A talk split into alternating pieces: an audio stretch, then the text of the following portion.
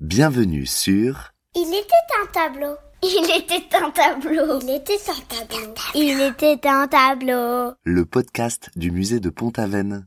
Un podcast qui vous raconte l'histoire imaginaire d'un tableau, tout chaud, tout droit sorti de l'atelier de l'artiste.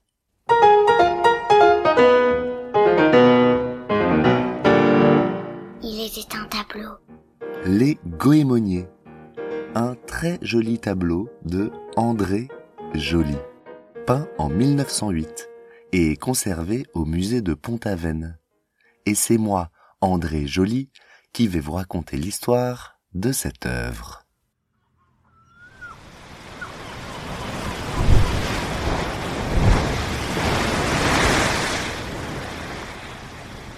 Tout le village de Névez est là, sur la plage. On est venu de toutes les campagnes voisines aussi. Les enfants sont là, les mères, les pères, les vieillards, les paysans, les pêcheurs. Sur cette plage, bordée de rochers, on doit être plusieurs centaines. En fait, aujourd'hui, on ramasse le goémon. Les gens du coin l'appellent aussi le varech. C'est une algue que l'on voit souvent en Bretagne. Elle est grasse, elle est lourde et souvent de couleur brune ou noire. Et c'est un excellent engrais. On le met surtout dans les potagers et les champs de blé. Et il y en a même certains qui le mangent. Alors que toute cette foule s'active sur la plage, une femme s'élance et crie Attention vague, plus grande que les autres, vient de s'écraser sur les rochers. Le courant est très fort aujourd'hui et plusieurs hommes qui avaient de l'eau jusqu'à la taille se retrouvent emportés par la vague. Ils n'ont pas su résister à la déferlante qui venait avec la marée montante. Heureusement, tous ces hommes-là se tenaient à des cordages pour pouvoir attraper le varech et le tirer jusqu'au rivage. Ils ont pu remonter jusqu'à la plage en s'agrippant bien fermement à ces cordes, tandis que d'autres hommes les tiraient de toute leur force. Une fois qu'ils ont regagné la plage, on leur dit Faites attention les gars, vous savez comme c'est dangereux de faire ça. Si jamais il vous arrive des problèmes, vous allez passer un sale quart d'heure avec les rochers. C'est vrai que le ramassage du goémon est une activité très dure, et chaque année, elle rassemble des dizaines de milliers de personnes à travers toute la Bretagne. Il y a toujours quelques accidents, mais j'avais envie de voir ça. J'avais lu un article dans une vieille gazette qui disait Au jour convenu, on voit des populations entières accourir sur la grève, avec tous les moyens de transport qu'elles ont pu se procurer chevaux, bœufs, vaches, chiens. Tous les animaux sont employés, tous les instruments sont mis en réquisition, personne ne reste au logis ce jour-là. On dirait la récolte d'une manne céleste. Chacun s'occupe de recueillir la plus grande quantité de varech possible pour en former un grand monceau sur le rivage. Eh bien, je dois dire que je ne suis pas déçu. Tandis que les hommes s'affairent à tirer comme des bœufs sur des grandes cordes, d'autres font des grands tas sur la plage. Et d'autres encore, principalement les femmes, s'occupent de mettre les précieuses algues sur des brancards pour les transporter jusqu'à une charrette. On dirait des moissonneurs des mers. Eh bien, je ne pouvais pas résister à l'envie de peindre cette scène. D'ailleurs, de tous les peintres qui se sont installés à Pont-Aven, et ils sont nombreux avant moi à avoir posé leurs valises dans ce petit village de Bretagne, eh bien, un grand nombre d'entre eux ont déjà peint les goémoniers. Paul Gauguin, l'un de mes modèles, en a peint. Maxime Moffrat, l'un de ses plus fidèles amis, avec qui il a réinventé la peinture. Il en a peint aussi.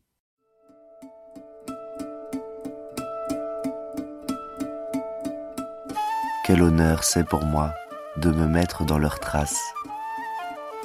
Je pense que, sans Paul Gauguin, Maxime Moffrat et tous les autres peintres, eh bien je ne serais pas ici. Vous comprenez? Quand j'étais plus jeune, papa voulait que je reprenne l'entreprise familiale. Une imprimerie. Sauf que, à force de voir toutes ces belles images, depuis que je suis tout petit, eh, ça ne m'a pas donné envie de les imprimer. Ça m'a donné envie de les créer. Alors, quand je suis arrivé à Pont-Aven et que j'ai vu ce que les artistes avaient accompli, j'ai décidé de m'installer ici, définitivement. En fait, il y a quelque chose dans cette région qui nous ensorcelle, nous autres peintres. La simplicité de la vie, une vie dure mais belle, une vie pauvre mais vraie. D'ailleurs, je vis complètement à l'écart du monde et je ne mange presque que ce que me donne mon potager et le lait de ma chèvre.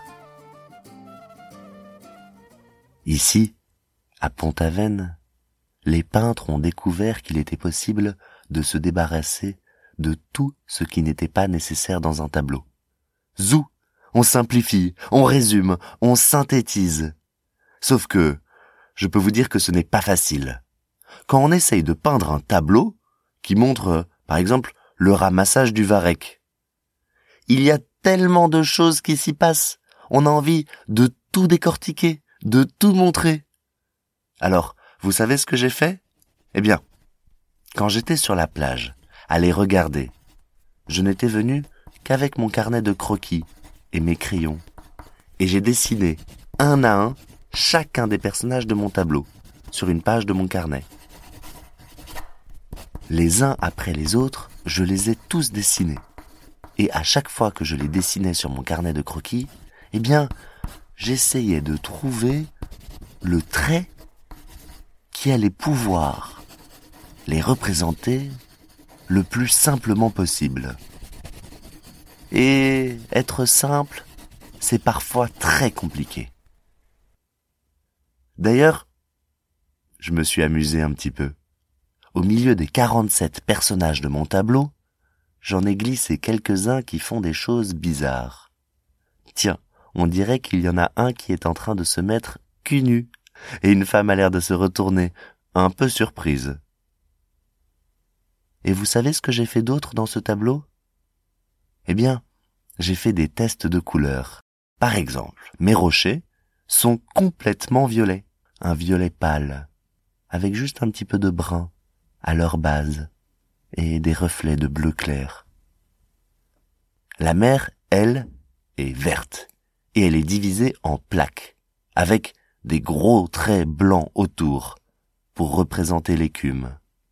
Et le varech, il est violet foncé, avec un tout petit peu de bleu pâle. Vous verrez, ce sera un tableau très étonnant. Et je vais lui donner une petite touche japonisante.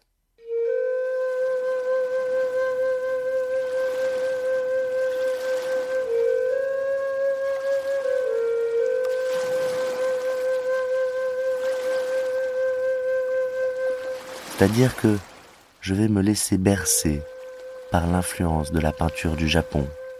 Pour commencer, ce sera un tableau avec une vue d'en haut qui laissera très peu de place au ciel. Comme si je peignais une estampe sur l'un de ces longs rouleaux de papier de riz du haut d'une montagne. Et puis, et puis les vagues, je vais les faire d'un seul trait, d'un bout à l'autre de mon tableau, en diagonale. Cette façon de faire très simplifiée, eh bien, ça me rappelle des tableaux de vagues que j'ai pu voir, ramenés du Japon et collectionnés par mes amis artistes à Paris. Je suis maintenant dans le calme de l'atelier que je me suis construit près du village de Névez. Il est grand et lumineux. Je regarde mes croquis, je regarde tous les documents et les notes que j'ai prises, je peins je corrige, je repeins. Je ne fais pas beaucoup de tableaux, mais ils sont très aboutis, très réfléchis. Quand je pense que celui-ci, je ne vais même pas pouvoir le vendre. Et oui, je n'ai toujours pas payé le notaire qui m'a aidé à acheter le terrain. Et comme il est gentil, il a accepté que je lui donne la peinture en paiement. Ah, qu'elle est dure la vie de peintre, mais qu'elle est belle aussi. Ce podcast, pour les petits et pour les grands, vous est proposé par le musée de Pont-Aven et est écrit et raconté par Jean Vergès avec la participation de Lola, Tali et Aglaé. Merci d'avoir écouté.